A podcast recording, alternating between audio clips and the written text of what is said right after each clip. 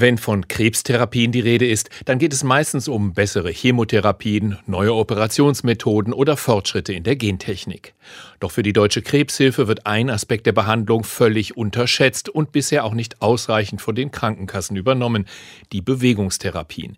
Die Deutsche Krebshilfe hat deshalb beschlossen, mit ihren Spendengeldern eine Professur zu dem Thema zu finanzieren.